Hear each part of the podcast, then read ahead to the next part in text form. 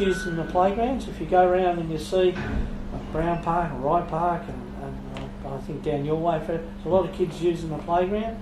Boundary Road and all that. There's lots of kids using the playground. You've got barbecues up and running and all well, the rest. well, that, that was another innovation. See, we used to have, when I first started here, we used to have a couple of old brick barbecues around the place, and we used to have to go and cut wood and leave wood for the barbecues for a weekend.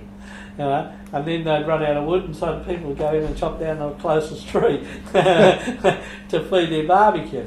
And then we started to put in the, uh, the gas barbecues, and the, the, old, the original ones, and that they were good, but they weren't quite up to standard, you know, as, as they are now. We had then we put in electric barbecues at uh, one down near Meads and one in J Dodd, there, where they were coin operated, but they used to keep getting broken into for just a couple of coins. So the Mosman Park Council decided, well, look, you know, it's cheaper to make them free than to keep repairing them because people keep well, it might pinch uh, you know two or three dollars worth of coins out of Smashing them up for a couple of cents. Yeah, you know.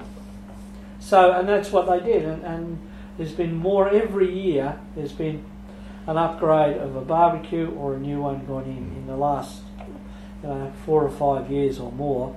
Uh, in the budget, I've got another two in this year's budget, and picnic tables and seats.